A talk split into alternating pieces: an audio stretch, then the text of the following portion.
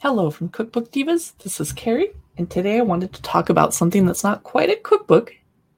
It's a food history book covering 12 essential cookbook writers who defined the way we eat from 1661 to today. I didn't realize American English cookbooks were that old.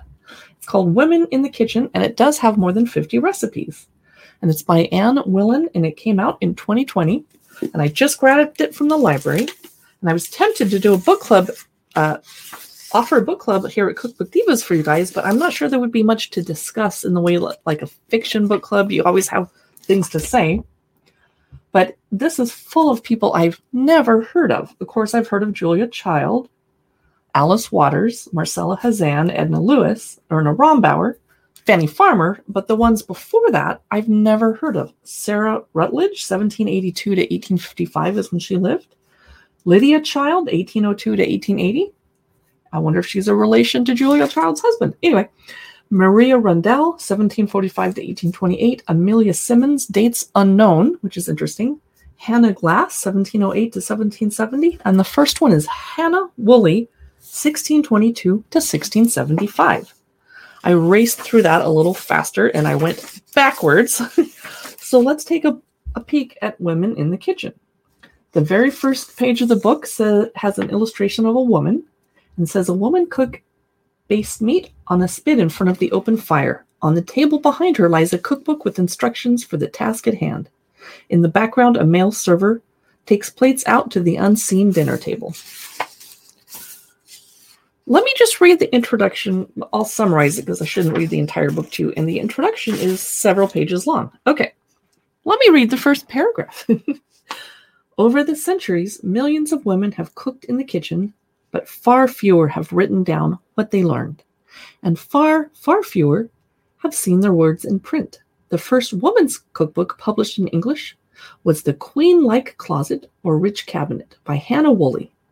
It appeared in 1670, less than six years after a great fire destroyed most of medieval London. The urge to document what still existed must have been compelling and in a supplement to the 1681 edition, Mrs. Woolley observes Ladies, I hope you're pleased, and so shall I, if what I've writ you may be gainers by. If not, it is your fault, it is not mine. Your benefit in this I do design. Much labor and much time it hath me cost, therefore I beg, let none of it be lost. So the introduction talks about this woman that we're writing cookbooks and the very first chapter is Hannah Woolley, 1622 to 1625, with a image of her first cookbook, The Queen Like Closet or Rich Cabinet, with all manner of rare receipts for preserving, candying, and cookery. Wow. The first cookbook by a woman in English. And recipes, supposedly there's 50. Oh, her recipes that we could read about in this book are to pickle oysters, to make boiled salads, to make a pompion pie. I think she means pumpkin. To make fine jumbles, to make good almond milk. And then, oh, this is translated into English pickled oysters, which does not sound good to me. Spiced carrot puree, savory pumpkin and apple pie, jumbled spice cookies, and almond milk with violet leaves violet leaves and dates. So that is Hannah Woolley, and I'm skipping ahead to the next cookbook author. This is really fascinating. I can't wait. I'm going to read this cover to cover, and I skipped someone because here's some new. The next person is hmm Hannah Glasse, which is a different Hannah. Let's find out 1708 to 1770. The Art of Cookery Made Plain and Easy was the great cookbook of the 18th century that portrays the table of the prosperous English household for the adventurous cook. And her recipes are a green pea soup to make force meatballs, to pot salmon, to stir a turkey or fowl in celery sauce, celery spelled with an S back then, to make chocolate cream and to make syrup of roses. And now I'm jumping forward to Amelia Simmons, dates unknown. and she wrote American Cookery, the first cookbook written by an American using American ingredients. And her recipes are to pickle cucumbers, Indian slapjack, a rice pudding, raspberry cream, and a butter drop. Not sure what a butter drop is. And the next person is Maria Rundell, 1745 to 1828. And she wrote Mrs. Rundell's Domestic Cookery. She presented a new system of domestic cookery, a confident English bestseller that launched 19th century cooking on both sides of the Atlantic. And her recipes are an excellent hodgepodge, veal or chicken and parsley pie, potato rolls, which I would love to try making, tomato sauce for hot or cold meats, and mushroom ketchup another way, page 92. What? That sounds so good. Hmm. And I'm going to skip ahead, although I'm very curious to peek at the mushroom ketchup. She asks for two cloves of garlic, two pounds of portobello mushrooms, coarse salt, thinly sliced, three blades of mace, two or three bay leaves, black peppercorns, whole cloves, ground ginger, and a bottle with a cork. Next, the next chapter is Lydia Child, 1802 to 1880. The Frugal Housewife, the first comprehensive American book on household management, designed as a guide for the domestic goddess. Her recipes are lobster salad, baked Indian pudding, bird's nest pudding, and cranberry pie. Who here makes cranberry pie for Thanksgiving? That's Lydia Child. The next chapter is Sarah Rutledge, 1782 to 1855. She wrote The Carolina Housewife, a regional cookbook that reveals the secrets of an aristocrat's southern table, setting a new standard of excellence for many cooks to follow. Her recipes are chicken a la tartare, something called Zephyrina's, sugar gingerbread, and Regent's Punch. Well, I'm going to skip over and look and see what's in Regent's Punch because I'm very temp- interested.